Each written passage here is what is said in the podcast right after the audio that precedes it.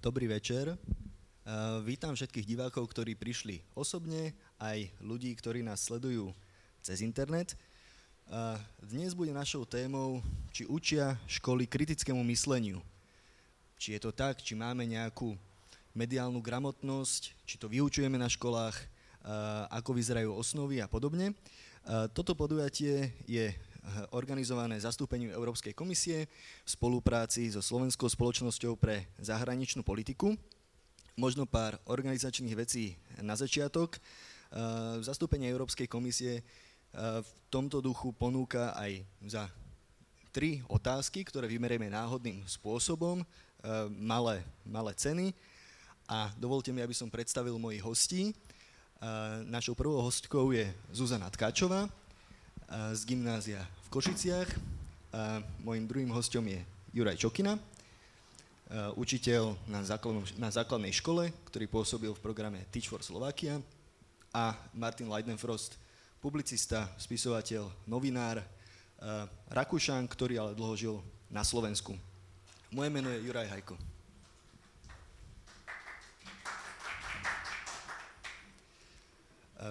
Ja bez nejakého veľkého predĺžovania, ešte by som možno dodal, máme tu Slido, cez ktorú sa dajú dávať otázky. Stačí, keď idete na stránku slido.com, zadáte tam hashtag CEKE, teda Café Európa Košice, je to skratka.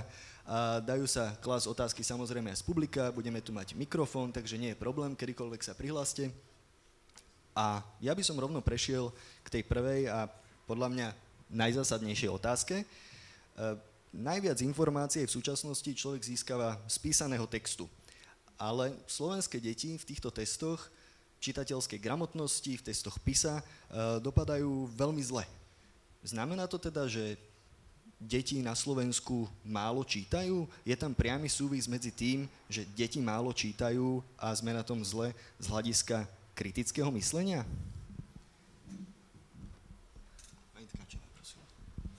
Ja mám vlastne skupinu, ktorá je už staršia než len deti, čiže tí stredoškoláci. A ja si myslím, že na tej strednej škole vidno, že absentuje tam práve táto zručnosť možno z toho nižšieho stupňa, čiže ukazuje sa, že naozaj tam tie problémy sú, pretože ten kontakt s tým textom a nejaká hĺbšia práca s ním, táto je takou nedostatkovou zručnosťou našich stredoškolákov. Nedá sa to hovoriť plošne, ale dá sa povedať, že dosť veľká skupina žiakov na stredných školách má tento vážny problém. Do akej miery prichádzajú tí žiaci pripravení zo základných škôl? Zle.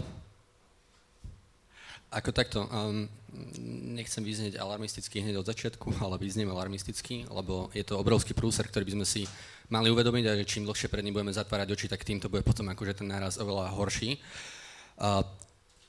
To, čo ste hovorili, že tie štatistiky na začiatku, že všetky dostupné štatistiky, ktoré máme, nám ukazujú, že sme na tom zle s čitateľskou gramotnosťou, tak naozaj to je tak.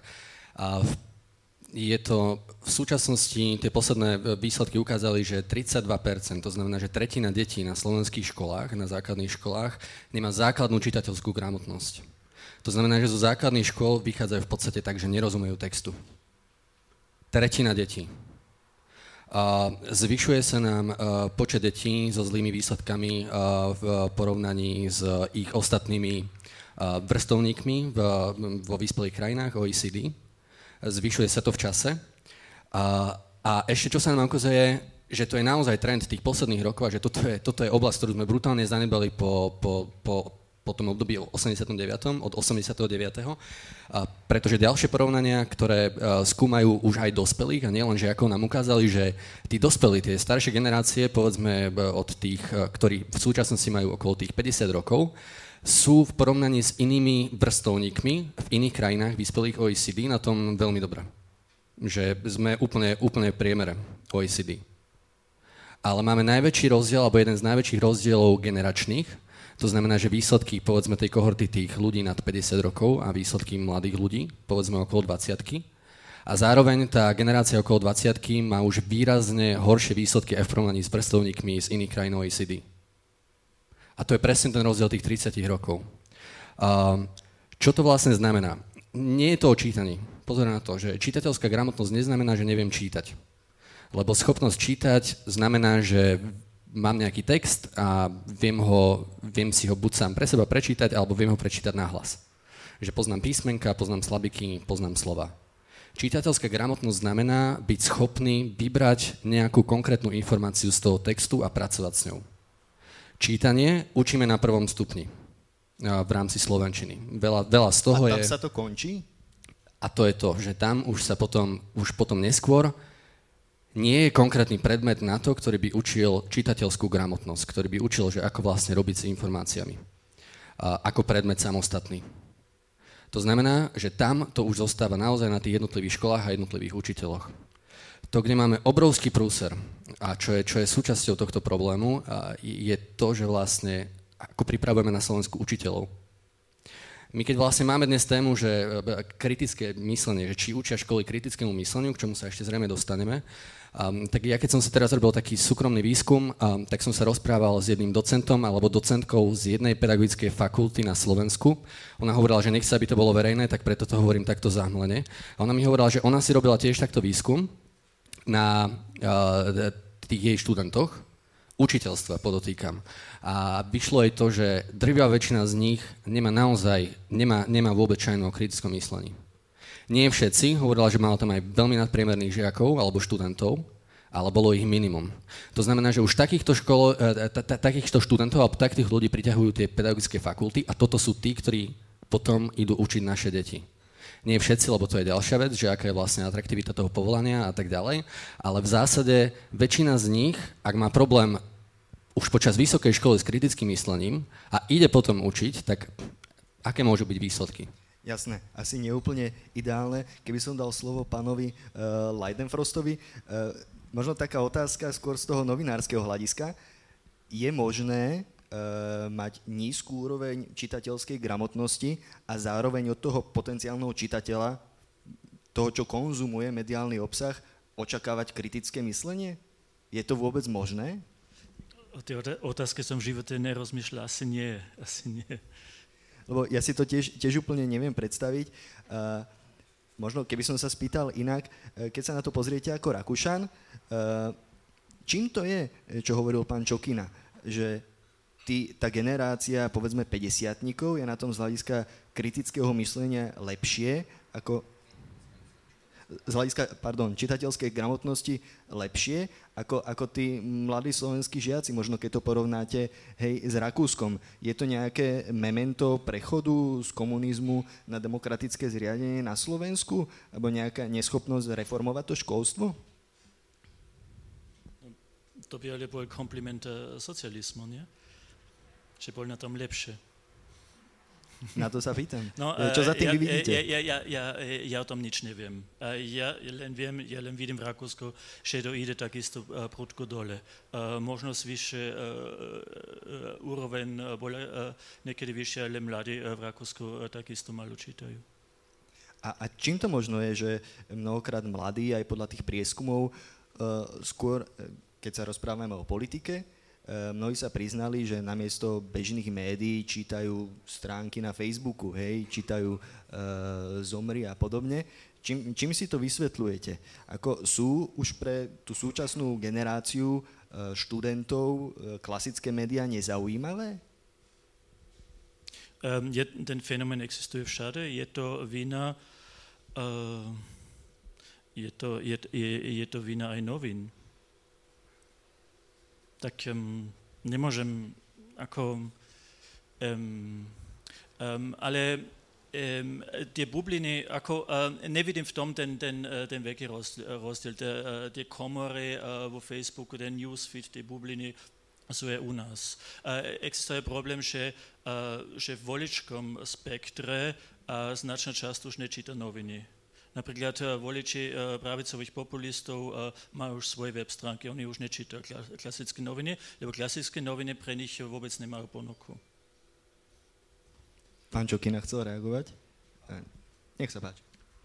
Ďakujem. Ja som len chcel povedať, že v tomto, že je to aj vina z časti novín, tak s tým akože úplne súhlasím s pánom Leidenfrostom, ale v inej veci.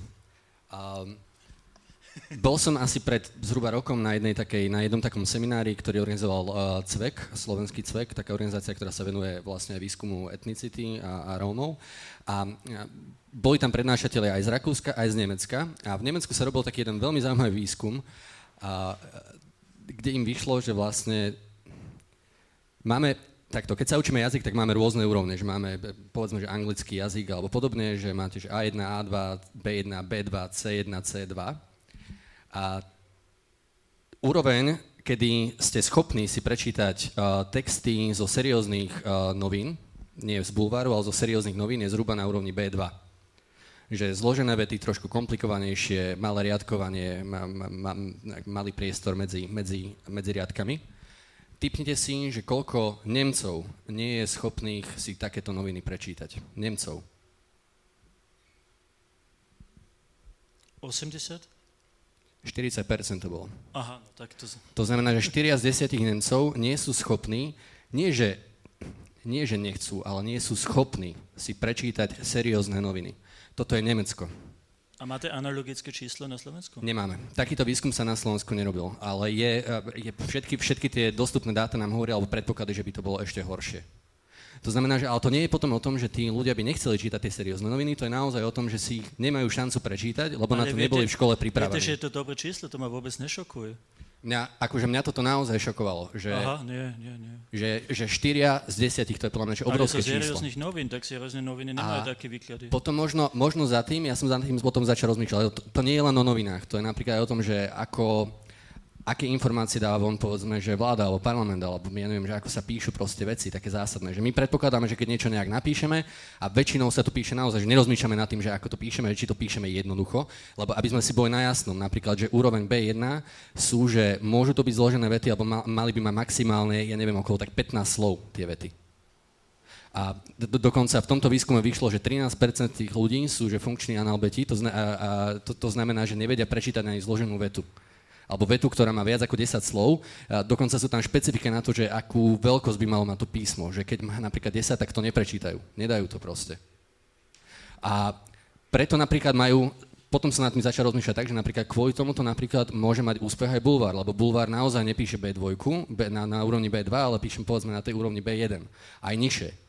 Keď sa napríklad nespozrieme na tie konšpiračné médiá, alebo teda médiá tie alternatívne, to je blbosť, že sú alternatívne, ale povedzme, čo najviac zaujíma väčšina tých ľudí, je tam veľký predpoklad, že väčšina tých ľudí nečíta ten text, ale čítajú titulky. Keď si pozrieme napríklad, ja neviem, že najrozšírenejší takýto portál, nebudem ho menovať, nebudem mu robiť reklamu, tak majú 5-riadkové nadpisy, kde vlastne majú pokrytú celú tú informáciu, ktorú oni chcú predať. 5-riadkový nadpis. A to je celé. Toto je niečo, čo je schopný, nie že 5 riadkov klasických, ale že dlhší nadpis. A toto je niečo, čo sú schopní ľudia, aj ktorí sú na úrovni, povedzme, nižšie ako to B2. Vy myslíte hlavné správy? Hovorím, že nechcel som ich menovať, lebo som ich nechcel robiť. Podľa mňa Zemavek má dosť dlhé, zložité texty, tak to pre tých mladých tiež nebude médium. Určite sa dostaňme aj k tomu, ja by som možno tú otázku ale položil inak. Je teda celoeurópsky problém, že nám klesá tá čitateľská gramotnosť a že sú ľudia orientovaní na veľmi krátke a jednoduché správy? Je možno to ten problém? Pani Tkáčová, vy učíte informatiku a hovorili ste mi, že snažíte sa aj žiakom vštepovať to, keď prídu na internet, možno čomu veriť, čo neveriť, ako si overiť informácie, ktoré tam hľadajú. Ako pristupujete k žiakom, hej, ktorí vám povedia, že ja som toto čítal a mne sa to zdá pravdivé. Ako s nimi pracujete? Takže v prvom rade by som súhlasila s tým, čo tu odznelo vlastne, že tí žiaci aj na strednej škole vidno potrebujú krátke informácie. Oni dlhé vety ich absolútne demotivujú od toho, aby vôbec začali čítať tie veci. To sa týka aj učebnic, ale to sa týka samozrejme aj toho, čo vidia na webe. Oni proste potrebujú niečo, čo je krátke, úderné. Oni sú dokonca leniví nie že čítať, ale už aj videá pozerať dlhšie, čo má viac ako 30 sekúnd. To je pre nich už prakticky nezaujímavá vec. Čiže tam to ide nie len v tej textovej podobe, aj v tej naozaj ako film, keď je. Čiže Poviem, že oni naozaj prichádzajú na to, že majú skôr tendenciu tie texty a veci, ktoré sú pre nich predložené, ako keby listovať formou preklikávania stránok, taký ten zrýchlený mód, proste musí ma to zaujať, to znamená, musí to byť krátke a vtedy sa tomu začnem venovať, alebo kliknem ďalej, čiže oni tým pádom ani nemajú potrebu sa do toho hlbšie nejakým spôsobom ponoriť. A naozaj mi sa stalo to, že keď som aj pokúšala sa s tými študentami rozprávať, že možno ste niekde videli, počuli, proste naozaj tie printové médiá pre túto generáciu sú mŕtve takmer, to nemajú šancu. Keď, tak ešte niečo na internete a pokiaľ ich naozaj niečo zaujme, tak oni potrebujú v prvom rade k tomu viesť diskusiu. A čo je smutné, v tej škole je veľmi malý priestor na to, aby reálne mohli na hodinách tí žiaci diskutovať. A tam, kde si to viazne, pretože keď chceme sa rozprávať o kritickom myslení, dostať sa k nemu, tak je to v prvom rade tá časť klásť otázky a začať diskutovať. A mne sa stáva, že aj keď napríklad teraz pripravíme nejaké učebné materiály do škôl pre učiteľov, tak učiteľia mi vracajú spätnú väzbu, že žiaci nevedeli diskutovať, že my sme sa tomu potom už nevenovali. Hej? Čiže ja poviem, že ten sám učiteľ akceptuje toto ako status quo, miesto toho, aby to začal riešiť, aby naozaj hľadal tú cestu, že vyprovokať vôbec nejakú diskusiu medzi žiakmi a naučiť ich diskutovať, tak on povie, že mu to zabere veľa času a sa tomu nevenuje. A pritom, keď si ale zoberete profily absolventov všetkých stredných škôl na Slovensku bez rozdielu, nájdete tam tú klauzulku, že títo ľudia, ktorí skončia túto školu, sú schopní diskutovať, prezentovať, obhajovať, argumentovať. Ja sa pýtam, a kedy sa to mali naučiť? V ktorom okamihu my sme im vytvorili na toto priestor. Čiže ja poviem, že keď začíname tým, že nevytvoríme priestor, aby naozaj vznikali tie aktívne diskusie na hodinách, tak tým pádom tí žiaci nemajú ako, na základe čoho? Na základe toho, čo si napíšu do zošita, my vieme posúdiť, či on dokáže analyzovať ten text, či vie klas, pýtať sa otázky, takže vám tam troška chýba tá interakcia, hej? Jednoznačne, tá interakcia je minimálna a nielen interakcia v zmysle učiteľa, žiak, pretože tá je samozrejme limitovaná, to je jeden voči mnohým, v triede môže byť 15-30 žiakov, ale aj tá interakcia medzi študentami navzájom alebo medzi žiakmi, čiže oni naozaj ten priestor na tú aktívnu interakciu medzi nimi je absolútne minimálny v rámci vyučovania, čo sa v konečnom dôsledku potom odzrkadľuje aj v tejto zručnosti, že nemajú možnosť ju rozvíjať. Takže poviem, že kde si tam by sme mali možno začať, keď chceme niečo vylepšovať. Ale ak sa môžem spýtať, nie je to na strednej škole momentálne neskoro? Je to Pán extrémne Čokina, neskoro. Ja treba začať na základnej škole a aký je dobrý ten začiatok? Hej? Ja by som ešte k tomu povedal, to dám, pretože viem, že kolega je už pripravený na základnú školu. V súčasnosti sa nám vytvoril fenomén, aby sme netvrdili, že sa údajne nič v našom školstve nerobí. Rozbieha sa projekt štátneho pedagogického ústavu, ktorý je zameraný, myslím, že na prezentačné schopnosti alebo na rozvoj rečových komunikačných zručností žiakov. To, čo mne sa na tom projekte absolútne nepáči, je, že sa vytvára nový predmet. Čiže my zavedieme nový predmet, kde sa bude žiak učiť rozprávať, komunikovať a teoreticky v tom vyššom štádiu aj kriticky myslieť možno, ale čo by v prvom približení nemuselo byť zlé. Ale ja sa pýtam, či by tieto zručnosti nemali byť integrálnou súčasťou každého predmetu a nie len nejakého špeciálne novo vytvoreného predmetu, kde žiak sa naučí nejaké veci a potom príde na kopec iných predmetov, pretože tá dotácia tohto predmetu nevidím reálne, že by bola viac než jedna hodina týždenne. K tým koncepciám sa ešte dostaneme v ďalšej časti. Poďme teraz... Čiže toto je to, čo začína základná škola, čiže týmto sa snaží. Otázne je, či je to, keď už to slovičko tu padlo, či je to koncepčné riešenie, či je to to, čo chceme naozaj reálne dosiahnuť a bude mať širšiu uplatniteľnosť. Takže môžem... Akože ospravedlňujem sa, že mám posledné takýchto žiakov, nemám čo iné povedať, ale je to tak. Je to spôsobené hlavne tou vecou a opäť sa vrátim k tomu, čo som hovoril na začiatku, že kto vlastne chodí učiť na tej škole našej, alebo kto dnes učí. Že takto. A ja musím obhájiť proste veľa učiteľov na Slovensku, lebo to nie je o tom, že by sa nesnažili, ale oni, je to skôr o tom, že ako boli oni pripravovaní na to, že čo budú vlastne v tej škole robiť.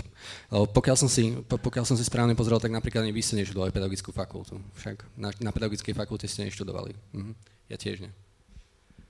A to, čo že bohužiaľ ešte aj v roku 2019, že väčšinová metóda, ako sa vlastne v školách učí a hlavne na druhom stupni, kedy už naozaj tie deti sú pripravené na to, že ísť učiť sa inak, iným spôsobom, tak na druhom stupni sa učí systémom, že učiteľ stojí pred tabulou alebo sedí za katedrou, diktuje poznámky, deti si ich zapisujú a doma sa ich majú nabifliť a na ďalšiu hodinu, na začiatku hodiny náhodne vyvolaný má vlastne tie poznámky zopakovať a za to je hodnotený.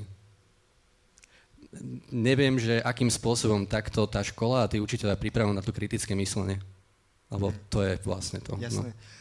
Ak by som sa možno ešte nadviazal na to, čo povedala pani Tkáčová, pán Leidenfrost, teda keď tu máme dvoch učiteľov, ktorí nie sú študovaní učitelia a napriek tomu majú za sebou, môžem povedať, celkom asi úspešnú kariéru, mali by novinári priamo chodiť na školy? Ten predmet, čo spomínala pani Tkáčová, mali by ho vyučovať novinári, alebo učitelia na vysokej škole, na pedagogickej fakulte by sa mali naučiť toto priamo odovzdávať? Aká je vaša predstava?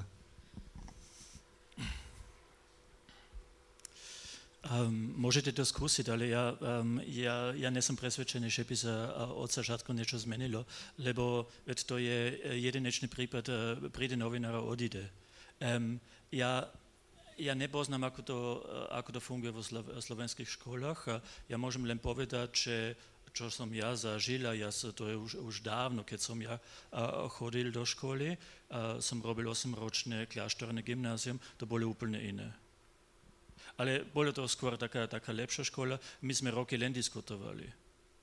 My sme v Nemčine len diskutovali. Najväčší rozdiel, keď to porovnávam so Slovenskom, vidím v dejepise. My sme tam robili ako 8-ročné gymnázium, tak to znamená, že celá história sa odohráva dvakrát, tak od 1. do 4. a potom ešte od 5. do 8. Tak dvakrát robíš pyramídy, dvakrát robíš fašizmus, komunizmus. A my sme fašizmus a komunizmus sme robili minimálne 2 roky, len fašizmus a komunizmus. A myslím si aj, že je to štandardom v Rakúsku. Keď sa na Slovensku bavím s mladými ľuďmi, tak nemajú... Je na to mesiac, na 20. storočie, ak nepreháňam. Nie, ale ja často žasnem, že vôbec nemajú tušenie. Tak ja som, keď som žil ešte na Slovensku, som mal tak som občas som býval aj s inými Slovakmi, tak som býval s jednou študentkou, farmaceutkou, veľmi múdra, mladá, krásna baba. A s výborným prospechom dokončila farmaceutiku. Stalo sa, že sme sa spolu pozerali na pohreb Václava Havla a kúkala na to a odrazu sa ma pýtala: Martin, môžeš mi vysvetliť, ako je to možné, že ten človek, keď predtým sedel v pase, sa stal prezidentom? Potom som jej vysvetlil, že čo je totalita, že sedel za názor. Netušil o tom nič. Tak som to nemohol veriť, tak som sa častejšie pýtal mladých ľudí, čo vedia o tom. A potom som mal, tak nikto nič netušil. Potom som mal debatu na Pohode o mojej eseji Sú Slováci vyvoleným národom a bola tam debata, tak som povedal, že slovenský dejepis dá zachrániť len tým, že vyhodíte všetkých učiteľov a vychováte si nových. Ale možno tak by som to negneralizoval, je aj veľa iniciatívnych učiteľov na Slovensku, ale tak verím, že je to len hyperbola. Tak bol to taký skromný návrh. Ozval sa jeden pán, to bolo veľmi zaujímavé. Bol to vysoko postavený úradník z ministerstva školstva a povedal otvorene, že pozrite sa, my sme mali takú situáciu. My sme mali tých učiteľov, čo boli vychovaní v komunizme. Tak tie boli nejako na tie témy nejako nepoužiteľné. Potom sme mali aj... možno nových alebo starších učiteľov, čo možno nejako s slovenským štátom to nemajú veľmi jednoznačné. Tak sme, neoficiálne sme to riešili tak, že skončíme skôr. tak slovenský dieby sa skončí skôr, väčšinou vtedy, keď Štefanik padol nad Bratislava z neba.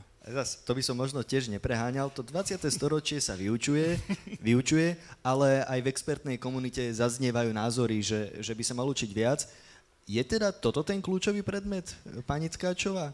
Možno na zmenu osnov, aby sme sa či už tej čitateľskej gramotnosti, ale aj kritickom myslení posunuli ďalej, alebo sa to má učiť na občianskej náuke, alebo na tom predmete, čo ste spomínali? Ja by som sa trošku možno ešte vrátila, lebo tu pred chvíľkou odznela tá myšlienka, že teda ohľadom toho vzdelávania a prípravy učiteľov, že totiž to, že nemáme toľko učiteľov, ktorí absolvovali pedagogickú fakultu, no pedagogická fakulta prioritne pripravuje prvostupňárov, čiže tí všetci ostatní učitelia na druhom stupni na stredných školách, ktorých je v konečnom dôsledku potom väčšina, sú učitelia, ktorí prešli prípravou v rámci, povedzme, prírodovedeckých fakult, humanitných smerov a takto. Čiže to neznamená, že nemajú pedagogické vzdelanie, lebo musia mať, a ja mám pedagogické vzdelanie, ale neabsolvoval som pedagogickú fakultu, pretože nie som prvostupňová. Že to pedagogické vzdelanie je skôr druhoradé, skôr ide o to zameranie odborné. A práve k tomu sa chcem dostať, že práve na týchto typoch škôl sa najprv pripravujú tí učitelia ako odboroví, ako predmetoví špecialisti, čiže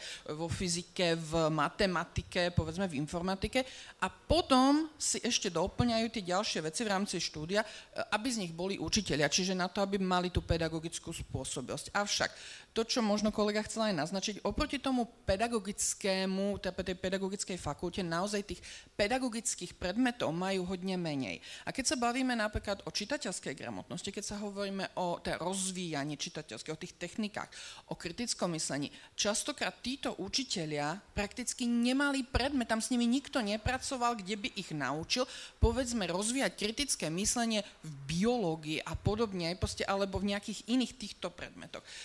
U humanitných smerov, samozrejme, tak ako tu bol povedaný ten dejepis, to, že doplníme ďalšie hodiny ešte naviac, ešte neznamená, že ten spôsob odkomunikovania tej témy bude taký, aby to tie deti naozaj zobrali. To ešte nemám zagarantované. Čiže naozaj je to učiteľovi. A tu naozaj je to o tom, keď ste spomínali, že áno, máme tu množstvo veľmi dobrých učiteľov, ale nie sú všetci takíto. A tým pádom vlastne tá kvalita toho, čo sa odovzdá, a to, čo ten žiak sa s ním chce stotožniť a zobrať si z toho, závisí od kvality toho konkrétneho učiteľa. Nie od množstva hodín, ktoré my mu vyčleníme, aby ten predmet mal pôsobnosť na tohto žiaka. Tá kvantita v tomto ponímaní ešte neznamená, že toto bude to, čo toho žiaka osloví a to, čo rozvinie tie schopnosti a zmyslenie, ktoré my od neho chceme. Je to teda tým, že nie všetci učitelia sú takí motivovaní, alebo že nemajú, alebo skôr si myslíte, že je to tým, že nemajú dostatočné školenie, hej, odborné vedenie na vysokých školách k takýmto zručnostiam? Nie, ja poviem, že častokrát im táto časť chýba. Bohužiaľ, tá príprava, to, že zažiť to, naučiť sa, tak ako tu nás spomínal kolega, že on bol na nejakom ďalšom tréningu, častokrát na tom učiteľovi, aby si doplňal tieto zručnosti, ktoré niekedy ja nazvem témer až kľúčové, pretože pre mňa rozvíjanie kritického myslenia u mojich žiakov je strašne dôležité. Ale tieto veci, poviem, ja som sa k tomu nedostala v rámci pedagogickej prípravy. To, že s tým pracujem, to boli až následné doplnkové tréningy, vzdelávania, hľadanie v príručkách rôznych a podobne, kde sa k tomu človek dostane a povie si, áno, toto naozaj fyzicky patrí do môjho predmetu a chcem to rozvíjať. Ale nie je to to, že by ten učiteľ naozaj každý jeden, pretože to by aj vysoké školy mohli povedať, že naozaj u každého jedného prešiel každý jeden učiteľ tréningom kritického myslenia, alebo si to iba myslíme, že oni to vedia, lebo vyštudovali vysokú školu. A vidíme, že zrejme na základe tých zistení, ktoré ste tu prezentovali, asi nie. Čiže jedna vec je, že my zistíme, že oni nie sú schopní, tí učitelia, tieto veci kriticky posudzovať, mysliť, toto nie sú schopní, ale robila niečo, keď už základná škola zlyhala, keď už stredná škola, robila niečo vysoká škola, alebo len to skonštatovala, že toto je niečo, čo oni nevedia? To je veľmi dobrá otázka. Pán Čokina, ako ste sa k tým zručnostiam, znalostiam dostali vy? Bola to čisto vaša osobná motivácia, alebo ste poznali niekoho, kto toto aktívne zaraďuje do svojej výuky? My vlastne v rámci toho projektu Teach for Slovakia od začiatku dostávame úplne inú podporu, ako majú bežní učiteľa na školách, a to je pre mňa tá úplne že kritická vec, pretože podľa mňa takúto podporu by mali dostať všetci tí učitelia, lebo veľa z nich sa cíti stratených potom na tých školách právom. Že naozaj, že pre mňa to nie je o tom, že by to nechceli robiť inak, ide o to, že oni nemajú podporu, keď sa rozhodnú to robiť inak. Ešte sa k tomu vrátim, lebo toto je veľmi dôležitá vec. Čiže vlastne my sme boli od začiatku tlačení k tomu, jednak, že mať vysoké očakávania od tých žiakov, že čo s nimi dokážeme, čo oni vlastne majú dokázať, ale zároveň tým pádom sme museli my rozmýšľať na to, že ako ich k tomu vlastne dostať, tých žiakov. Preto vlastne nikto z nás ani nenapadlo učiť proste, že od katedry. A že naozaj, že tak, že len diktujeme poznámky. To znamená aj veľké očakávania od učiteľov. Jasné. Ale mali sme tam tú podporu, ktorú som hovoril jednak tým, že sme mali každý jeden z nás mentora, ktorý za nami chodil, s ktorým sme rozoberali potom hodiny, povedzme raz za 3 týždne chodil na školu a úplne, že do podrobností sme išli a sme si nastavovali ďalšie ciele, čo ďalej, čo zlepšiť, ako to zlepšiť. Mali sme tú širšiu komunitu, to znamená, že ja som sa mal s kým radiť ešte okrem toho mentora, mali sme pravidelné tréningy. Znova, toto je niečo, čo by všetkým učiteľom strašne pomohlo. A teraz vlastne tá téma kritického myslenia samotného je strašne široká a už sa to ukazuje aj teraz, že otvorili sme niekoľko veľmi dôležitých tém, ale vlastne veľmi širokých. A podľa mňa ja nad tým rozmýšľam takto, že úplne sa vrátim na začiatok, že čo je to vlastne kritické myslenie. Že kritické myslenie pre mňa nie je len to, že aké noviny čítam, alebo že či vôbec čítam noviny a že či sa zamýšľam nad tým, že čo v nich čítam. Kritické myslenie je pre mňa neustále spochybňovanie toho svojho názoru, že či je to, čo si myslím, naozaj to, ako to je. To je presne to, prečo je také tragické, že v školách momentálne učíme hlavne spôsobom, že ja som autorita, ja vám niečo diktujem, toto je to dôležité pre vás, keď sa to naučíte, bude sa vám dariť. Lebo toto je presne opak toho kritického myslenia. Kritické myslenie nemusí byť o tom, že naozaj si s nimi budem rozoberať nejaký text. Kritické myslenie môže byť o tom, že nechám tie deti, že máme tu nejaký jav, povedzme, a vy musíte prísť na to, a to nemusí byť o tom, že príjete na správnu vec, ale vy musíte priznať to, že prečo to tak je. Alebo aj prečo to tak možno nie je. Teda určitá väčšia otvorenosť v tom výukovom procese, interakcia a podobne, čo hovorila pani Tkáčová. A zároveň to potom zvyšuje aj tú motiváciu tých žiakov snažiť sa na tých hodinách, pretože podľa mňa jeden z tých problémov, čo ste vyhovorili, že učitelia dejepisu, že nerobia s týmto. To nie je o tom, že by to nechceli robiť, len oni keď zbadajú, že vlastne tí žiaci o to jednak nemajú záujem a že majú pocit, že na to nemajú, tak sa na to tak si povedať, že dobre, tak ja ich toto mám odučiť, že proste keď príde inšpekcia, tak sa bude pozerať na to, čo som ich odučil, či som ich odučil podľa plánov, koniec. Nebude sa zaujímať a už nepôjde ďalej za to, že prečo sa to vlastne nevedia naučiť. Že čo je tam na tom. Lebo potom častokrát máme, že on keď ten učiteľ alebo učiteľka zbadá v triede niekoho, kto o to má záujem, tak on akože je schopná sa mu venovať ďalej. Aj kriticky, kriticky sa s ním rozprávať, diskutovať a tak ďalej. Len to bude stále, že ten jeden alebo zopár žiakov a nie väčšina tej triedy, alebo celá tá trieda. Presne tak. A necháme ich tak, lebo však pohode, veď oni si vybrali. Čiže to je o tom, za to je tak dôležité rozprávať sa o tej kvalite učiteľov, lebo to je naozaj o tom, že aby tí učitelia verili, že tie deti, všetky deti na to majú, len potom musím hľadať spôsoby, že ako sa k ním dostať. Ak na to nadviažem, sú rôzne techniky na to, ako zapojiť deti i mladých do podobných, nazvime to, alternatívnych spôsobov vyučovania. Sú na to aj príručky, ktoré hovoria, ako vybudiť v tých deťoch možno kritické myslenie, možno uvažovanie nad konkrétnou látkou, ale sú na to uspôsobené naše osnovy? Ja pokiaľ viem, tak... Sú? Dá sa to teraz bez problémov robiť? Lebo ja keď som sa na to pozeral, je tam nejaký zoznam tém, ktorý treba prebrať, často je to rozsortírované až na úroveň hodín, tak je v tej 45 minútovke na toto dostatočný priestor? Tá prvá odpoveď bola za to, že sú, lebo sú a zároveň nie sú. To je také ako je celkom slovenské v podstate.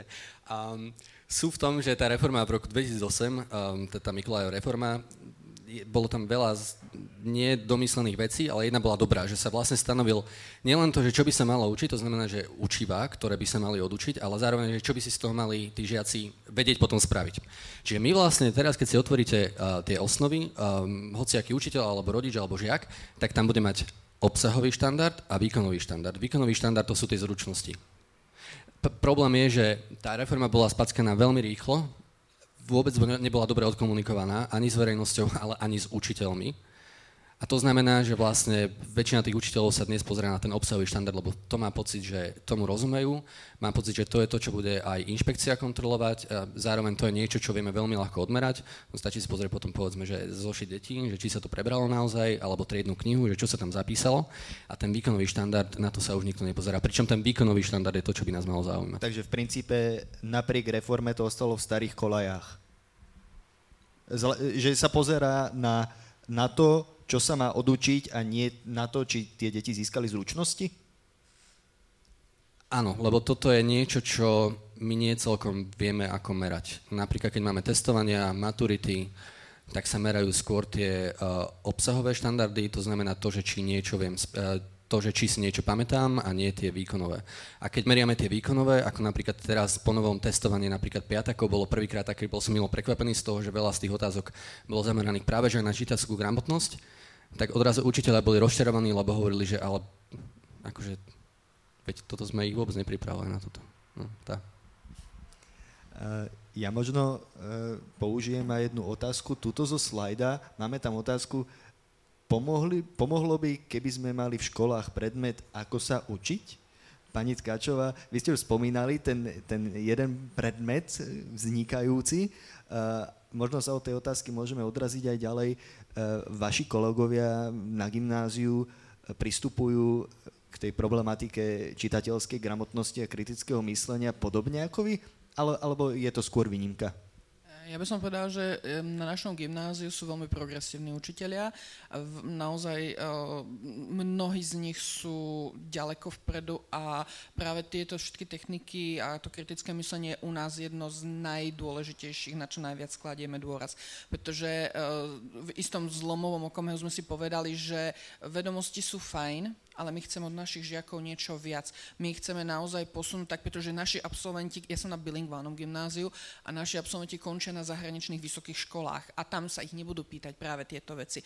Oni od nich budú chcieť tieto zručnosti, čiže ak chceme, aby naši žiaci boli naozaj úspešní v zahraničí, aby dosiahli, teda aby zapadli do toho, čo od nich očakávajú tie vysoké školy, my ich na to musíme pripravať. Čiže naozaj poviem, že prakticky v každom predmete naši kolegovia idú veľmi, veľmi progresívne vpred. Čiže toto jednoznačne dá sa realizovať a tak, ako bolo povedané, tie osnovy nie sú až také, ako zvykneme na nich nadávať, že to neumožňujú, len nás nenaučili čítať tie osnovy tak, aby sme tam videli ten spôsob, ako to reálne vieme naplniť tak, aby sme naučili tie deti aj kriticky myslieť. Pretože je jedna vec, že sú tam tie vedomosti, ale ja viem učiť vedomosti prostredníctvom kritického myslenia. Ja ich viem naučiť teda aj týmto. Trvá to trošku dlhšie, ale tie vedomosti sú lepšie zafiksované, pretože to dieťa prostredníctvom tých otázok, ktoré musí vyargumentovať, položiť a proste si zodpovedať, si získava taký dobrý základ, ako si vytvoriť tú vedomostnú základňu na základe tých kontextov, nie na základe toho, že sa to naučí zopakovať. Pochopí to podľa seba, dalo by sa povedať. Áno, a to, čo ste sa pýtali, vlastne tamto je aj postavené, že ďalší predmet. Už som raz povedala kriticky, že mne sa nepáči ten systém ďalší predmet a ďalší predmet a ďalší predmet, lebo pomaly my nebudeme učiť nič iné, budeme všetci sa sťažovať na to, že na každý predmet, na fyziku už iba 1 hodina týždenne, na chémiu 1 hodina, na biológiu nám to okresávajú, informatika ako hlavná kľúčová zručnosť 21. storočia, 1 hodina týždenne. A ešte k tomu prihodíme ďalší predmet s 1 hodinou týždenne a najlepšie predmet, v ktorom a bude sa to známkovať, ako sa učiť. Ako to chcete odmerať, hej? Keď skončíš, ako výstupný štandard treba nejakým spôsobom odmerať. A urobím si v septembri a v júni a porovnám, že či sa naučil ten žiak učiť. Opäť je to niečo, čo by malo byť vedené v každom predmete. Ako učiteľ nepotrebujem mať ďalšieho učiteľa, špecialistu predmetového na predmet, ako sa učiť. Mala by som vytvárať také situácie, aby žiak spoznal ten svoj spôsob učenia, aby si to mohol rozvíjať a postupne by som to mala zapracovať do každého predmetu, pretože učiteľ má žiaka naučiť aj metakognitívne schopnosti, čiže má sa naučiť ten žiak aj správnym technikám učenia a nie zvláštnym predmetom extra, pre ktoré vyškolíme opäť učiteľov, aby učili deti.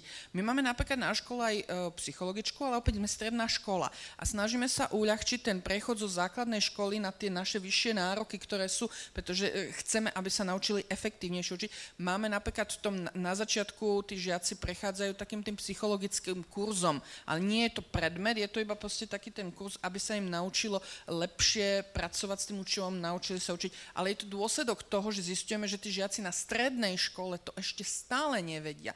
Čiže áno, ak by sa to malo robiť, malo by sa to robiť na nižšom stupni, pretože my nemôžeme povedať, že stredoškolák má ísť na kurz, ako sa má učiť a tých 9 rokov predtým, čo robil v škole. Hej, keď ho škola naučila dejepis, vedomosti z dejepisu, naučila ho, povedzme, čítať, písať, počítať a nenaučila ho učiť sa. Tak tam je asi niekde problém. Ja som videl, že pán Leidenfrost prikyvoval, že zrejme...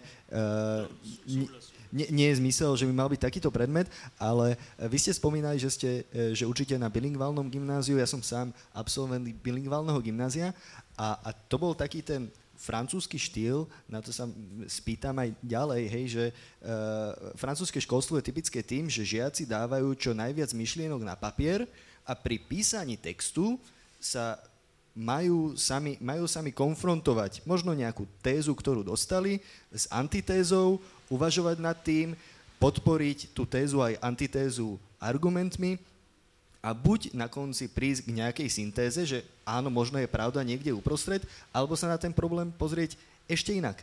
Tak to by ma možno zaujímalo, pán Leidenfrost aj pani Tkáčová, či si myslíte, že tento systém by bol uplatniteľný na Slovensku, či by mohol byť prínosný, neviesť žiakov len k písaniu slohov, ale viesť ich k uvažovaniu, pričom to musia dať na papier a keď je niečo na papieri, predsa len už je to trochu iné. Ja môžem povedať skôr za iný typ predmetu, pretože ja teda tým, že učím informatiku, alebo čo má bližšie k tým prírodovedným predmetom, kde sa píše, snažíme sa písať možno trošku menej, ale tento systém, ktorý ste vy spomínali, osobne ja som veľký propagátor badateľskej výučby. A to je výučba, kde ja nepoviem žiakovi učivo, teda nevysvetlím mu to, on si to báda, skúma so spolužiakom, objavujú, experimentujú a zapisujú si poznámky, svoje hypotézy, dohady a potom na základe toho, čo oni si stanovili, že asi takto to funguje, potom to prezentujú a snažia sa odkonzultovať s ostatnými, že či to, ako si to oni vysvetlili, je správne alebo nie. Čiže tento systém, ktorý vy ste naznačili, sa dá uplatniť dokonca aj v tých prírodovedných predmetoch, len treba na to vytvoriť ten priestor, aby žiak naozaj nedostal hotovú informáciu. Pretože v okamihu, keď vy mu poviete tú vedomosť, on nemá potrebu o nej ďalej niečo diskutovať, riešiť, pretože už ste mu to odovzdali. Ak ste mu to neodovzdali a postavíte ho, tu bolo povedané, pred problém, pred jav, ktorý má skúmať, vy ho prinútite generovať otázky. V okamihu, keď začne generovať otázky, hľadá na ne svoje vysvetlenia. A v tom momente začína rozmýšľať. Ja som bola nedávno v Dubaji, kde bola vlastne celá... Prepáčte, len pán Leidenfrost, ako sa na to pozeráte vy? A tam, teda v rámci celosvetového edukačného fóra sme mali rôzne témy, ktorým sme sa venovali a jedna z nich bola práve analýza tých otázok. Ako zistiť na základe otázok, ktoré naši žiaci produkujú počas hodiny, nie odpovedi, otázok, ktoré produkujú, kde až siaha ich kognitívna schopnosť. A to je strašne dôležité, pretože keď si zoberete, vráte sa do školských rokov, koľko otázok od vás učiteľ pýtal, aby ste mu položili, spolužiakom? Pýtali sa vás na otázky, alebo pýtali sa vás na odpovede? Možno jediná otázka, ktorú ste mali vy položiť je, bolo vám niečo nejasné na 2 minúty pred koncom hodiny? To bola klasická otázka, kedy sa čaká na otázku, ale 2 minúty pred koncom hodiny, aj keby mi nebolo jasné, tak už nepoložím žiadnu otázku. Čiže my sa žiakov nenútime klásť ich otázky. Ak ich nenútime klásť otázky, prečo od nich očakávame kritické myslenie? Pretože otázky a argumenty a odpovede na ne sú základom preto. my sme na nemčine robili niečo, takú hru, čo asi je podobné na to, čo vy ste mali vo francúzštine, alebo v tom bilingválnom gymnáziu. My sme diskutovali a sme museli v tej diskusie obhajovať argumenty alebo tézy, ktoré protirečili našim názorom. To je považujem za užitočné. Ale pán kolega, chcem ešte reagovať na pána kolegu, lebo on povedal niečo veľmi veľké a náročné. Neustále spochybňovania. Ja sa pýtam, kto z vás sa neustále spochybňuje, kto to v živote vydrží. Ja napríklad som konzervatívec, ale píšem pre liberálne, ľavicové a konzervatívne noviny a aj ich čítam. Lebo musím si overiť stroje. Ale samozrejme, ja sa strašne teším, keď nejaký článok potvrdzuje môj svetonázor. Ja sa strašne teším. A hnusí sa mi to, keď musím si niečo prečítať, čo nejako spochybnuje svoj svetonázor. Tak je to strašne náročné a možno by sme v tom mali byť trošku skromnejšie, lebo veľká výhra by už bola v tom, ak ľudia vôbec občas vyšli zo svojej bubliny. Občas. To je veľmi zaujímavý podnet, prosím, zareagujte a potom by sme možno mohli aj jednu otázku z publika. Jasné, že to je, vlastne toto je jeden z najznámejších biasov, ktorý akože ľudia robia, že akože skôr majú tendenciu, keď sa bavíme napríklad o čítaní, tak čítať akože názory, ktoré potvrdzujú ten ich názor a tým pádom sa vlastne ešte viac v tom utvrdzujú. No ale vlastne toto je bohužiaľ kritické myslenie. Ja som nehovoril, že to neboli proste, jasné, že to boli. A lenže čím skôr s tým začneme a čím skôr si na to vlastne tie deti zvyknú, tak tým to bude jednoduchšie pre nich potom. V zásade tak. Nech sa páči, ak sú nejaké otázky, máme tam kolegu s mikrofónom. Tamto, vľavo. Máme iba tento jeden.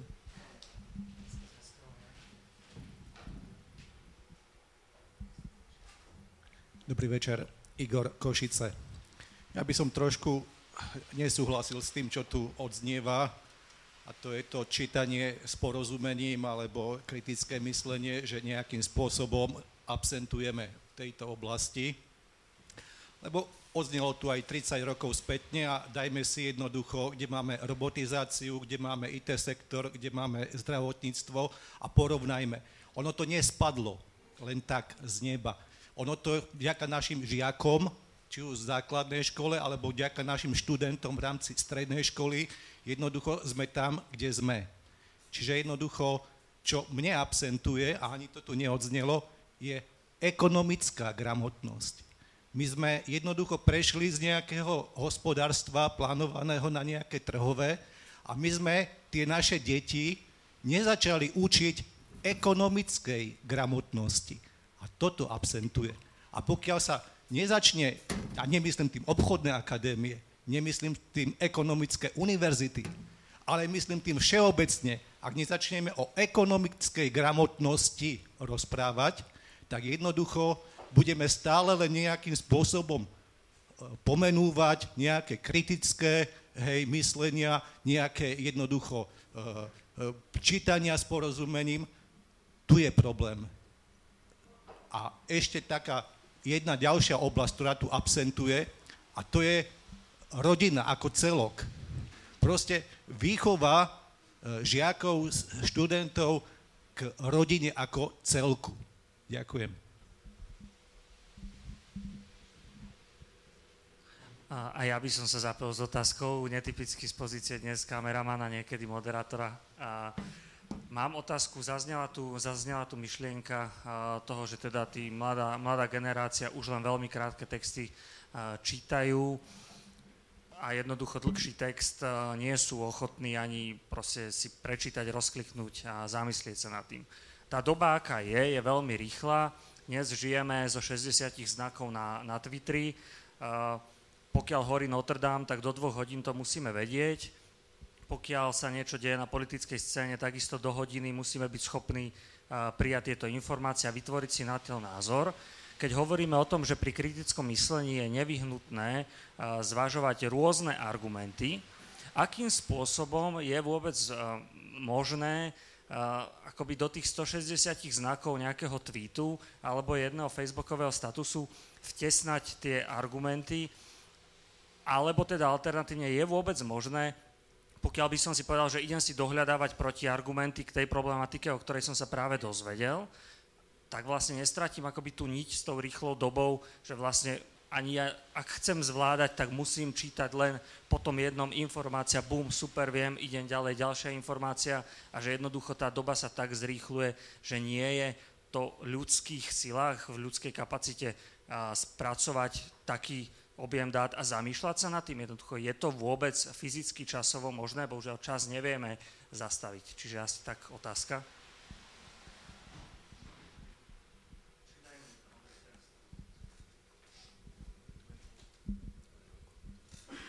Nech sa páči.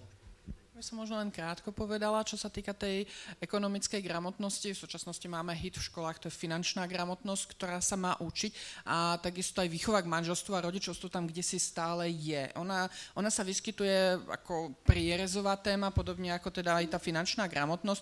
Čo je ale smolou, je to, že to je práve to, čo sa má, z titulu toho, že má to jednotný obsah, má stanovené tie ciele, ktoré chceme dosiahnuť, ale rozhodilo sa to na každej škole, alebo každá škola si to robí, ako to chce, a rozhadzuje to medzi všetky predmety bez toho, aby naozaj reálne bolo zistiteľné, či prešli žiaci tými jednotlivými témami, celkami, ktoré tam sú. Čiže ono sa to vlastne akože teda učí, aj sa niečo robí, pretože učiteľ nájde tu niečo, čo vykáže, že bude finančná gramotnosť, tu nejaké, proste podľa toho, kde sa to hodí, ale že by to bolo systémové riešenie, naozaj, ktoré doplní tieto zručnosti, pretože my tu hovoríme o kritickom myslení, pretože to bola tá téma tohto večera. Tieto ďalšie dve gramotnosti, alebo teda nejaké tie výchovy, sú taktiež v súčasnosti kritizované, že školstvo ich nedostatočne pokrýva. Čiže oni by boli na ďalšiu diskusiu a snaha tu je to riešiť, ale vravím, že osobne mám pocit, že nie je to systematické riešenie. A tá druhá vec, to kritické myslenie, si myslím, že ťažko realizovať prostredníctvom tých pár znakov v Twitteri. Preto aj to kritické myslenie u mňa nie je robené cez formu Twitteru, ale je to otvorená diskusia, kde naozaj ten žiak sa musí naučiť sformulovať tie svoje argumenty a tomu zabere viac ako tých pár znakov. Čiže skôr, než sa to dostane do podoby toho, aby on reagoval formou tých krátkych správ, nejak vyjadril svoj názor, musí prejsť tréningom, aby sa naučil vôbec vyjadrovať tie svoje názory. Čiže poviem, že toto je pre mňa taká dôležitejšia zručnosť, ktorú v tej rýchlej dobe, ako si povieme, že nemáme to kde, alebo proste ponáhľame sa kamsi a toto preskakujeme. A musíme niekedy naozaj zastaviť a na tú diskusiu, na to, aby sme začali rozprávať, formulovať tie názory a vypočuli si protinázory a reagovali na to, potrebujeme väčší priestor, nie pár znakov v Twitteri. Čiže pre mňa toto nie je riešenie toho kritického myslenia. Keď sú už dobre rozbehnutí, keď vedia sformulovať v krátkej podobe, proste už sú vyspelí v tejto zručnosti, tak prečo by nemohli ísť aj takto? Ale v princípe máme problém, že tí žiaci nevedia vôbec formulovať. Nie to ešte, že skracovať tie názory do pár znakov. Nezačať takým tým komprimátom, hej, ale začať diskusiou, jasné. K tej ekonomickej gramotnosti, že čo je vlastne dôležitejšie, ja si myslím, že spolu súhlasíme. A že dokonca aj to, čo ste hovorili vy, veľmi sa podobá na to, že čo sme sa možno snažili povedať my. Vysvetlím, že v čom. Keď som tu hovoril o tom, že my dnes ešte stále učíme tým formálnym štýlom, že vlastne učiteľ autorita prenáša vedomosti na tie deti, ktoré to majú zopakovať. Ono to dávalo zmysel kedysi. Lebo nebolo akože ekonomicky až tak dôležité, alebo pre fungovanie ekonomiky, aby sme mali ľudí, alebo aby sme vychovali mladých ľudí, ktorí sú schopní kriticky myslieť. Lebo ich úlohou, väčšina z nich končila aj tak niekde, povedzme, vo fabrikách, kde to naozaj nebolo o tom, že oni mali byť nejakí kreatívni, že sa mali zamýšľať nad tým, že čo robia, ale mali to jednoducho byť schopní robiť tie príkazy toho šéfa, povedzme. Čiže ja si myslím, že k tej zmene tohto, na to kritické myslenie, bude musieť časom prísť. kvôli tomu, že sa naozaj tá ekonomika zmenila a že dnes tá doba si vyžaduje niečo úplne iné.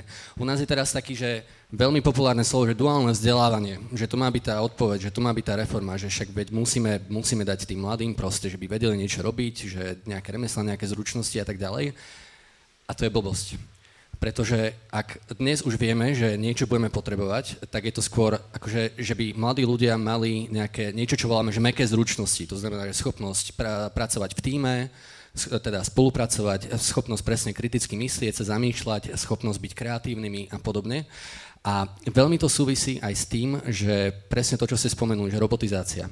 Že my už dnes vieme, že do niekoľko desiatich, v priebehu niekoľkých najneskôr 10 rokov, tu naozaj prídeme, ľudia už nebudú robiť väčšinu z tých robot, ktoré dnes robia, lebo už ich nahradia, povedzme, nejaké roboty, ak to mám úplne zjednodušiť, hej?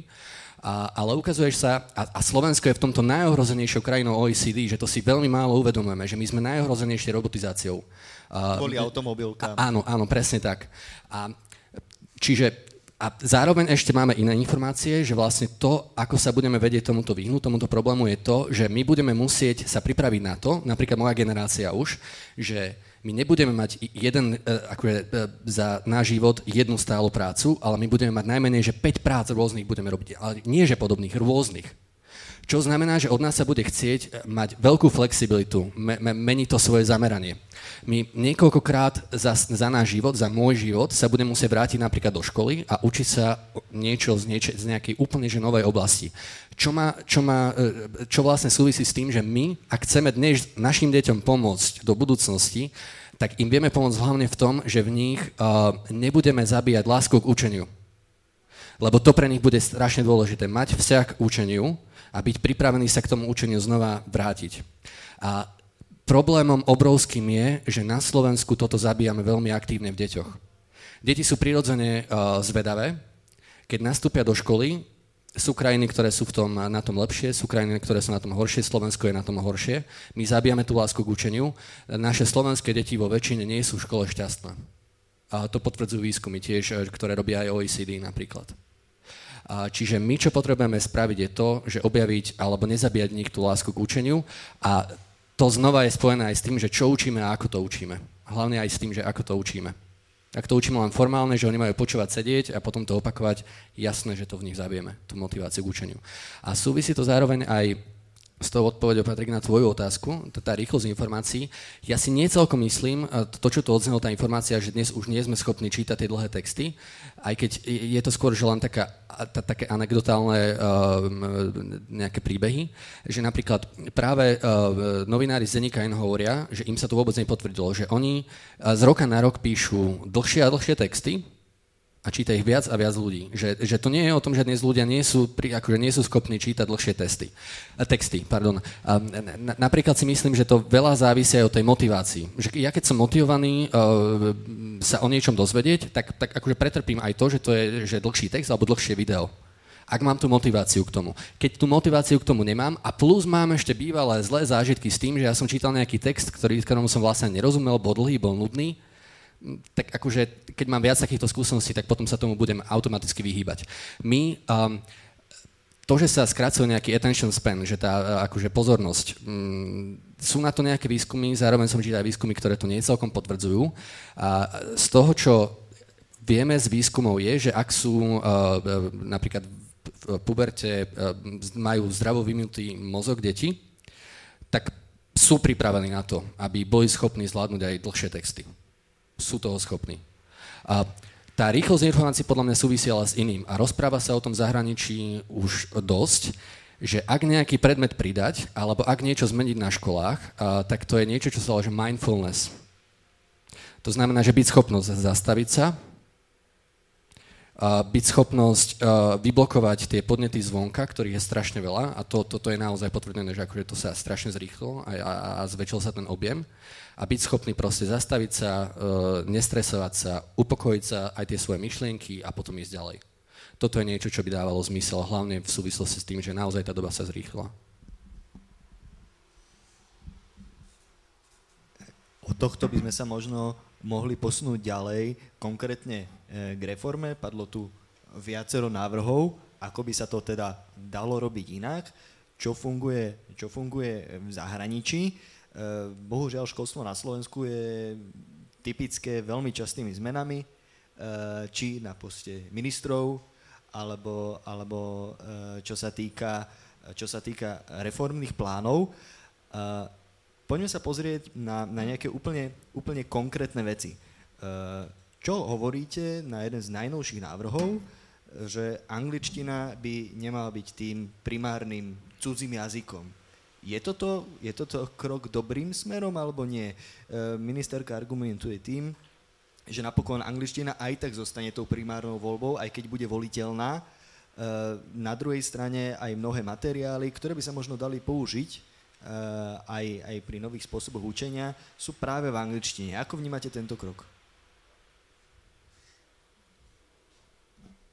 Pre mňa ako informatika je predstava, že proste budem mať žiakov, ktorí v značnej miere, vyskytnú sa žiaci, ktorí aj nebudú vedieť po anglicky, je to dosť komplikované, pretože minimálne na internete ja takto potrebujem tú angličtinu, čiže pre mňa to je pracovným jazykom, ale bez ohľadu na tom, že som na bilingválnom gymnáziu, pociťujem v digitálnej spoločnosti potrebu tú angličtinu proste naozaj ovládať a vyžadujem to aj od žiakov a myslím, že by minimálne v tomto rozme malo byť to podporené a nie že dávať to ako voliteľné, pretože v istom zmysle to trošku obmedzí ten prístup k niektorým veciam pre tie deti. Čo vidím problém napríklad je to, že ja pracujem aj s učiteľmi a to, čo vieme dať žiakom bez problémov, povedzme nejaký ten pekný materiál, ktorý je aj čiastočne po anglicky a deti to zvládnu, učitelia, keďže neovládajú angličtinu, s tým majú úžasný problém. A tým pádom vlastne ja vidím u nich ten handicap, že čo to robí, keď neovládajú ani len základy z toho jazyka a tým pádom si naozaj vyblokujú kopec možností, ako sa ďalej vzdelávať, ako sa k tomu dostať. Čiže ako, áno, môžeme nechať deťom voľnú voľbu, proste, že vyberte si akýkoľvek iný jazyk, ale treba si uvedomiť, že reálne z pohľadu aj ďalšieho vzdelávania, pretože tak ako bol povedané, budeme musieť ďalej sa vzdelávať, doučať nové veci a podobne. Aj z pohľadu tohto existuje oveľa väčšia ponuka, šanca dostať sa tým materiálom, ktoré sú v angličtine. Čiže keď je možnosť, ja hovorím, že prečo si odpíliť túto časť, pretože iný jazyk zatiaľ ťažko v našich podmienkach by až tak konkuroval tomuto.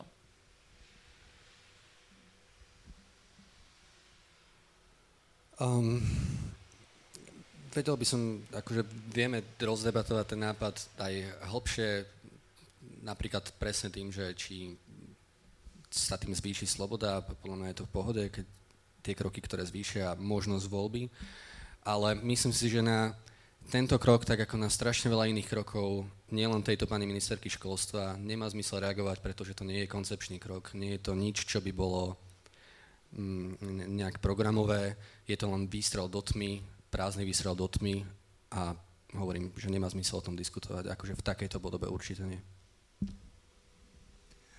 Pán Leidenfrost, zo svojej novinárskej praxe, do akej miery je podľa vás dôležité v súčasnosti, keď už by som uzavrel túto tému, vyučovať sa cudzie jazyky? Máme na to teraz momentálne veľmi moderné softvery, fungujú prekladače, fungujú už aj prekladače, hej, ktoré nám vedia hovorenú reč priamo prekladať. Je to podľa vás stále taká dôležitá vec, alebo skôr ide o tie iné mäkké zručnosti, ktoré spomínal náš kolega? Pre novinára, ale aj pre žiakov.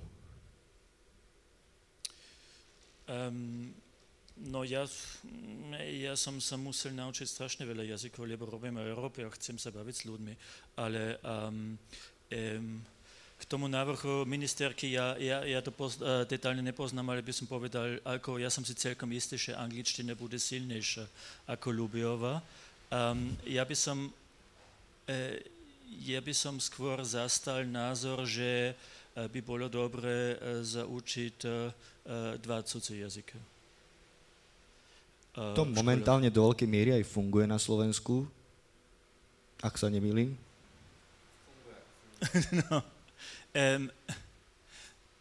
Lebo tá... Na Slovensku to vnímam tak, že ide o ekonomiku, tak o ekonomický prospech, preto angličtina má strašne silný status. lebo každý, čo chce robiť v nejakej medzinárodnej korporácii, tak potrebuje ako keď chce zarábať, tak bez angličtiny je stratený, tak to je silný status. Ináč, keď sa bavíme o Európe, by som považoval za dobre, keď aspoň ľudia, čo majú nejaké základné vzdelanie, by vládli aj druhý jazyk. A pre novinára, no tak to závisí, keď píše len o Slovensku, tak nemusí, tak keď píše o Európe, tak musí, tak to je praktická vec. Jasné.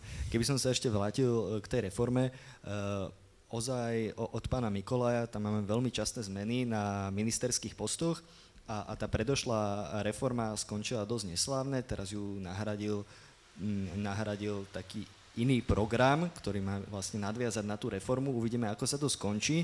Mňa by ale konkrétne zaujímalo, že na tie zmeny, o ktorých sa tu dnes rozprávame, je potrebná obrovská reforma, ktorá sa bude vytvárať s tímom expertov a má teda otázny koniec, ako sme videli, keď sa zmenia lídri na ministerstvách, alebo je možné prijať konkrétne kroky, hej, na úrovni škôl, alebo možno keď to rozšírim, na úrovni základného školstva, ktoré sú pomerne jednoduché a netreba na to naozaj ten obrovský ťažkopádny dokument? Ono, mnohé veci sú realizovateľné už v podstate v podmienkach škôl aj teraz. To, čo ja si myslím, že veľmi je dôležité, je zabezpečiť to doplnenie vzdelania a prípravy učiteľov. Pretože jedna vec je dať niečo ako reformu, že toto chceme, aby sa dosiahlo a toto všetko je učiť. Ale učitelia na to musia byť pripravení, aby to mohli začať učiť. Proste to, že to je na papieri, to ešte neznamená, že ten učiteľ otvorí ráno dvere, vôjde do triedy a bude schopný to fundovanie odučiť. Ak my nepripravíme tú armádu učiteľov, ktorí neprešli častokrát tým špecializovaným tréningom, povedzme aj na takéto zručnosti a ten support, ktorý tu na kolega spomínal, že proste mal on ako učiteľ, keď začínal. A tí mnohí, teda nie, že mnohí, ako absolútna väčšina učiteľov toto nezažila, tak potom je ťažko očakávať, že títo ľudia reálne počnúc odklepnutím nejakej ďalšej verzie, ďalšej reformy, otvoria dvere a prídu a začnú zrazu učiť ináč a naplňať víziu tejto reformy. Čiže ja vidím obrovský handicap akejkoľvek reformy v tom, že nemáme na to pripravených zatiaľ učiteľov. Keď nezačneme s tým, že masovo pripravať na to učiteľov, zlyhá nám to. To nestačí dať na papier. Človek, ktorý to zrealizuje, je učiteľ. On musí byť ten, ktorý je schopný sa s tým stotožniť, postaviť sa pred žiakov a odučiť. Toto nie je iba nové učivo, pretože učivo viac menej je zhruba to isté roky, tam nevymyslíme novú vec, proste v matematike, keď je raz niečo, tak to sa prenáša. To, čo sa snažíme, je, aby to zrazu malo aj ten iný rozmer, aby naozaj sa to učilo nie od katedry, ale iným spôsobom. A keď ten učiteľ to v živote nezažil, na celej vysokej škole mu to nikto neukázal, ako on pôjde, postaví sa, ja učím učiteľov, som tréner pre učiteľov a bojujem s tým, že ten učiteľ naozaj sa bojí. Je to zvláštne, to slovičko báť sa.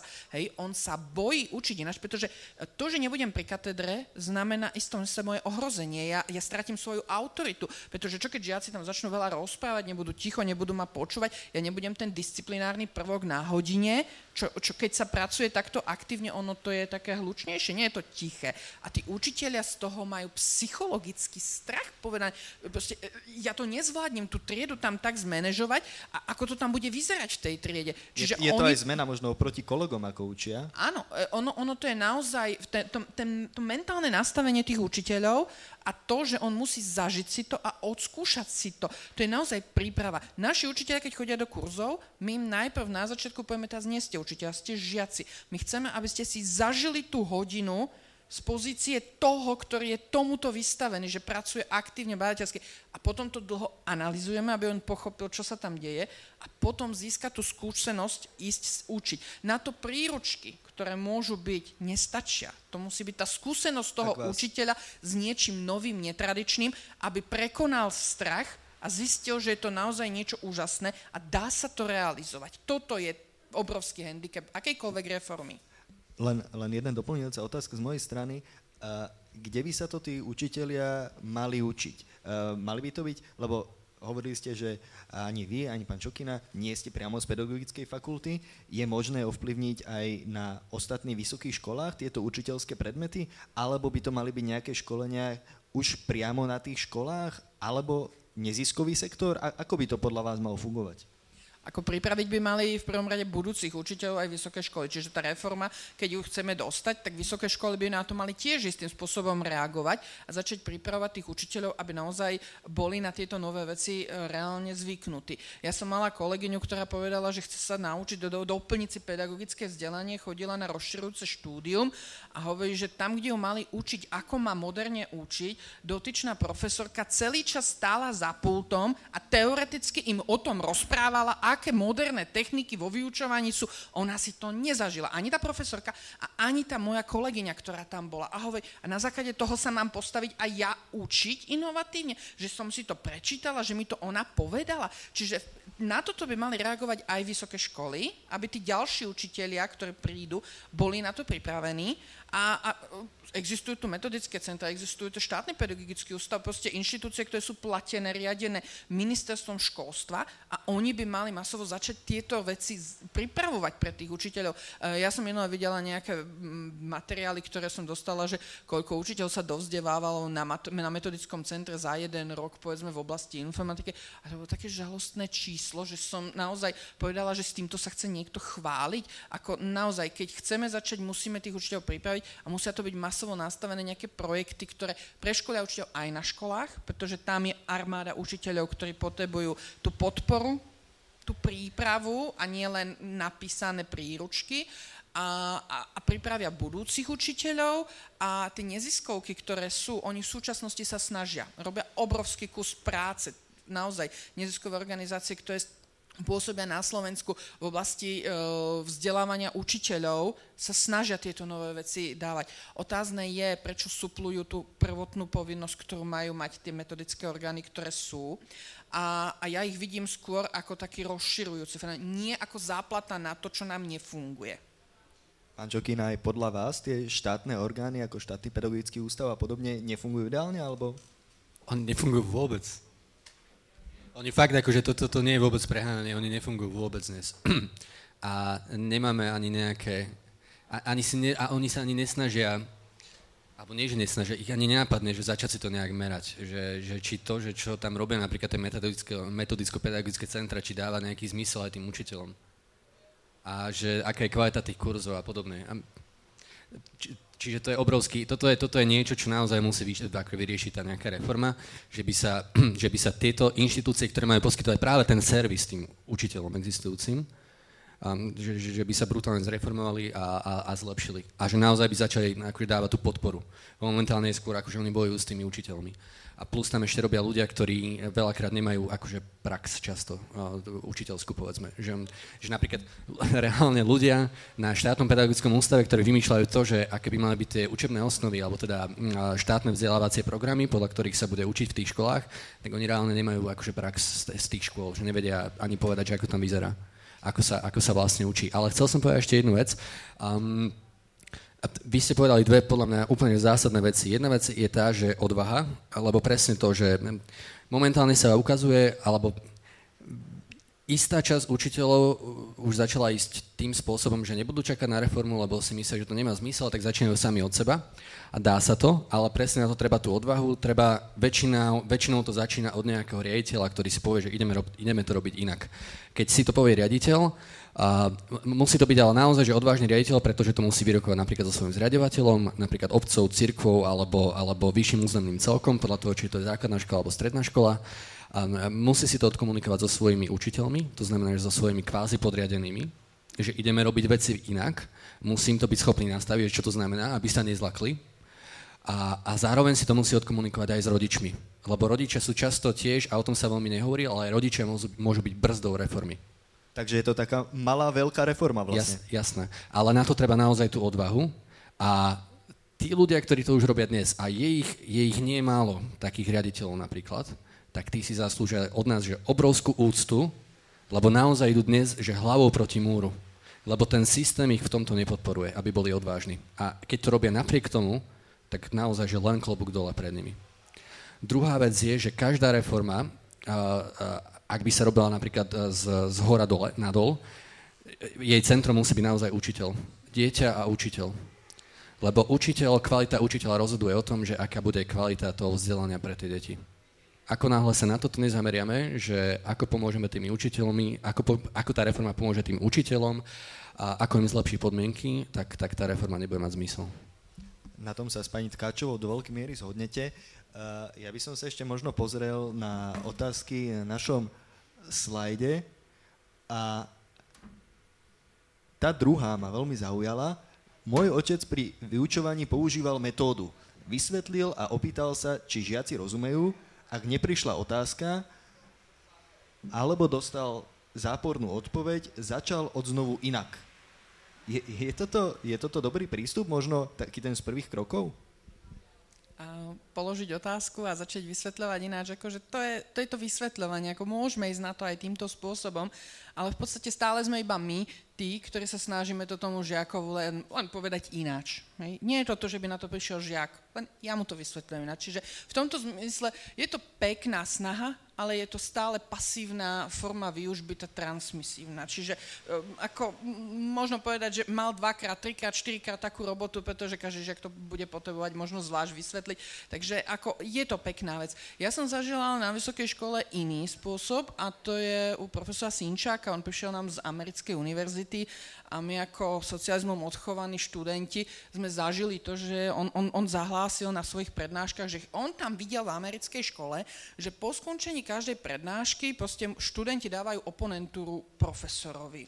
A že toto chce aj u nás. Proste máme mu klásť všelijaké otázky a sme povinní proste vytvoriť. Vždy si vybral 2-3 ľudí a tým mu vytvárali oponentov, ktoré mu odovzdali tie otázky po skončení prednášky. Ako študenti sme boli zdesení z toho, že my máme mu klásť otázky doplňujúce. Takéto však ako v prvom rade treba zobrať to, čo on povedal a nie to ešte mu dávať ďalšie otázky.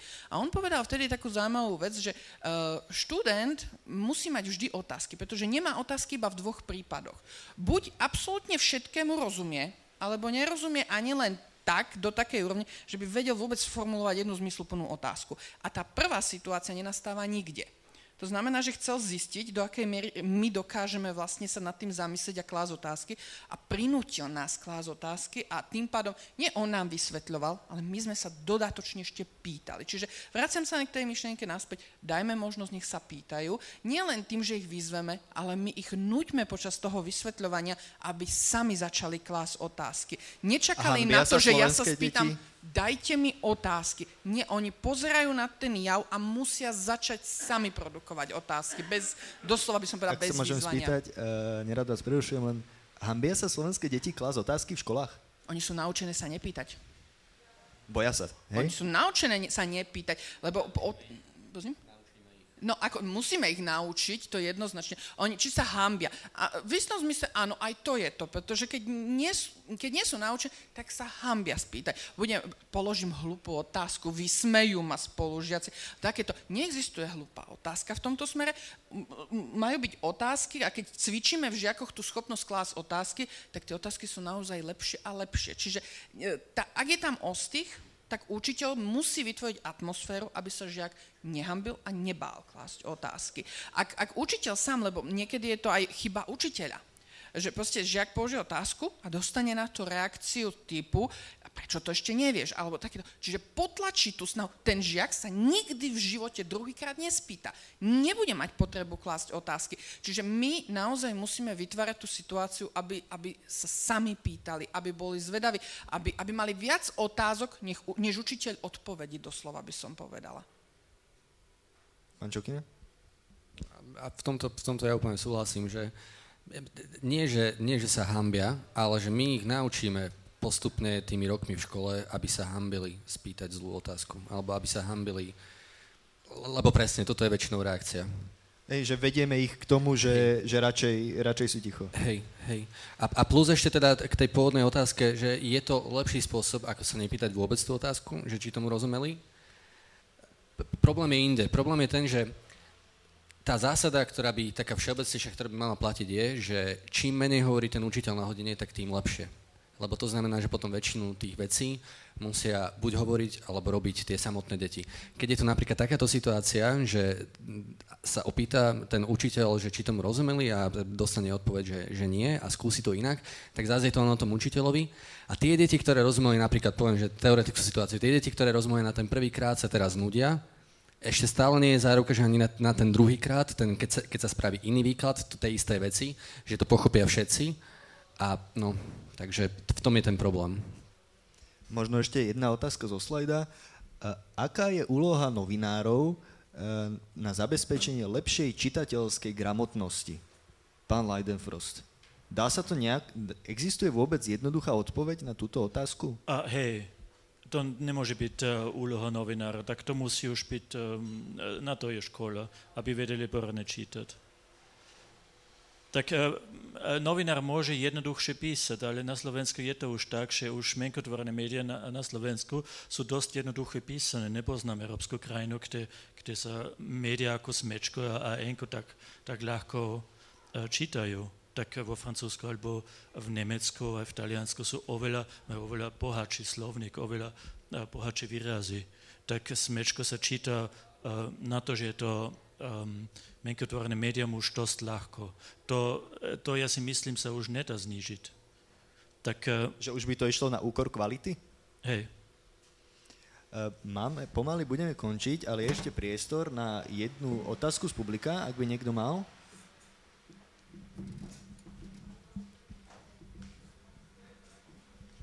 Zdravím, ďakujeme pekne. Moja otázka je, teda aby som to možno trocha zrekapituloval, zhodli sme sa na tom, že toto školstvo na Slovensku je pomerne nedobrej kvalite, alebo teda v nedobrom stave. Shodli sme sa taktiež na tom, že to nie je až tak veľmi chyba študentov, ako tak učiteľov, a taktiež sme sa zhodli na tom, že existujú učitelia, ktorí tie veci robia inak a snažia sa napriek systému bojovať a zlepšovať naše školstvo. Moja otázka je, má také dve časti. Prvá časť je, či je lepšie skôr sa zamerať na neziskové organizácie, alebo teda iné organizácie, ktoré tieto činnosti už robia, kriticky vzdelávajú študentov. Napríklad ja samotne pokladám sa za odchovanca Slovenskej debatnej asociácie, ktorá učí kriticky rozmýšľať, je na Slovensku už asi 30 rokov a darí sa jej to. A druhá časť otázky, teda prvá časť, či je lepšie podporovať takéto organizácie, ktoré to už robia, ako snažiť sa bojovať proti štátu, ktorý očividne sme sa na tom zhodli, že tomu až tak veľmi nerozumie, alebo nemá vôľu. A druhá vec, z pohľadu študenta napríklad Ekonomickej univerzity tuto v Košiciach, moja otázka je, ako ukázať vedeniu nášho štátu, ako zmeniť túto štruktúru, ako mu ukázať, že slovenské školstvo nefunguje až tak dobre. Aby sme ho primelili k tomu, lebo vieme, že existujú učitelia, ktorí to robia dobre, ako mu ukázať to, že robme to všetci inakšie a robme to všetci lepšie. Ďakujem.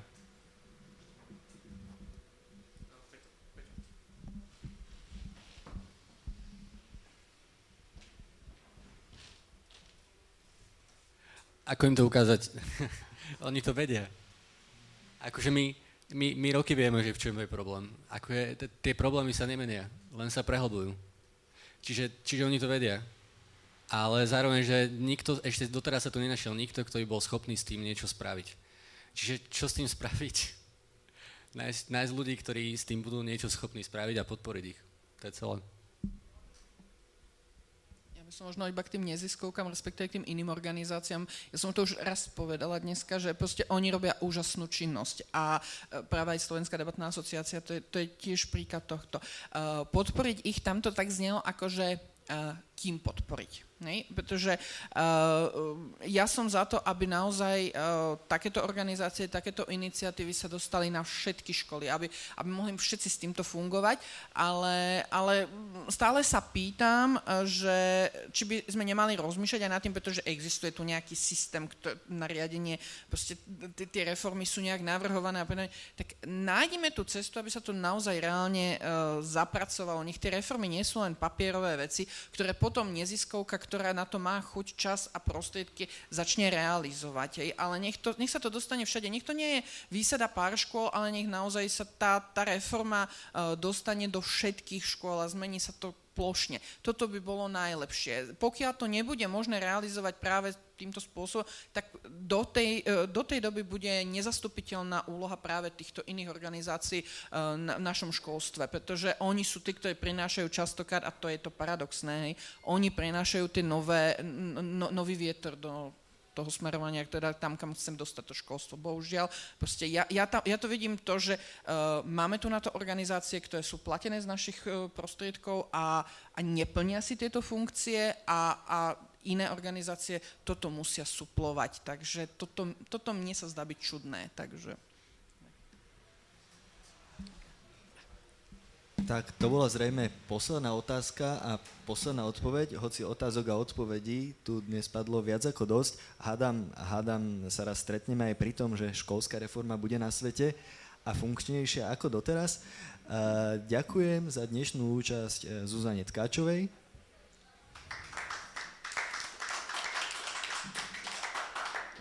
Jurajovi Čokinovi a Martinovi Leidenfrostovi. Dnešné podujatie vzniklo aj za podpory zastúpenia Európskej komisie a Slovenskej spoločnosti pre zahraničnú politiku a tiež nadácie Hansa Zajdla a Technickej univerzity v Košiciach.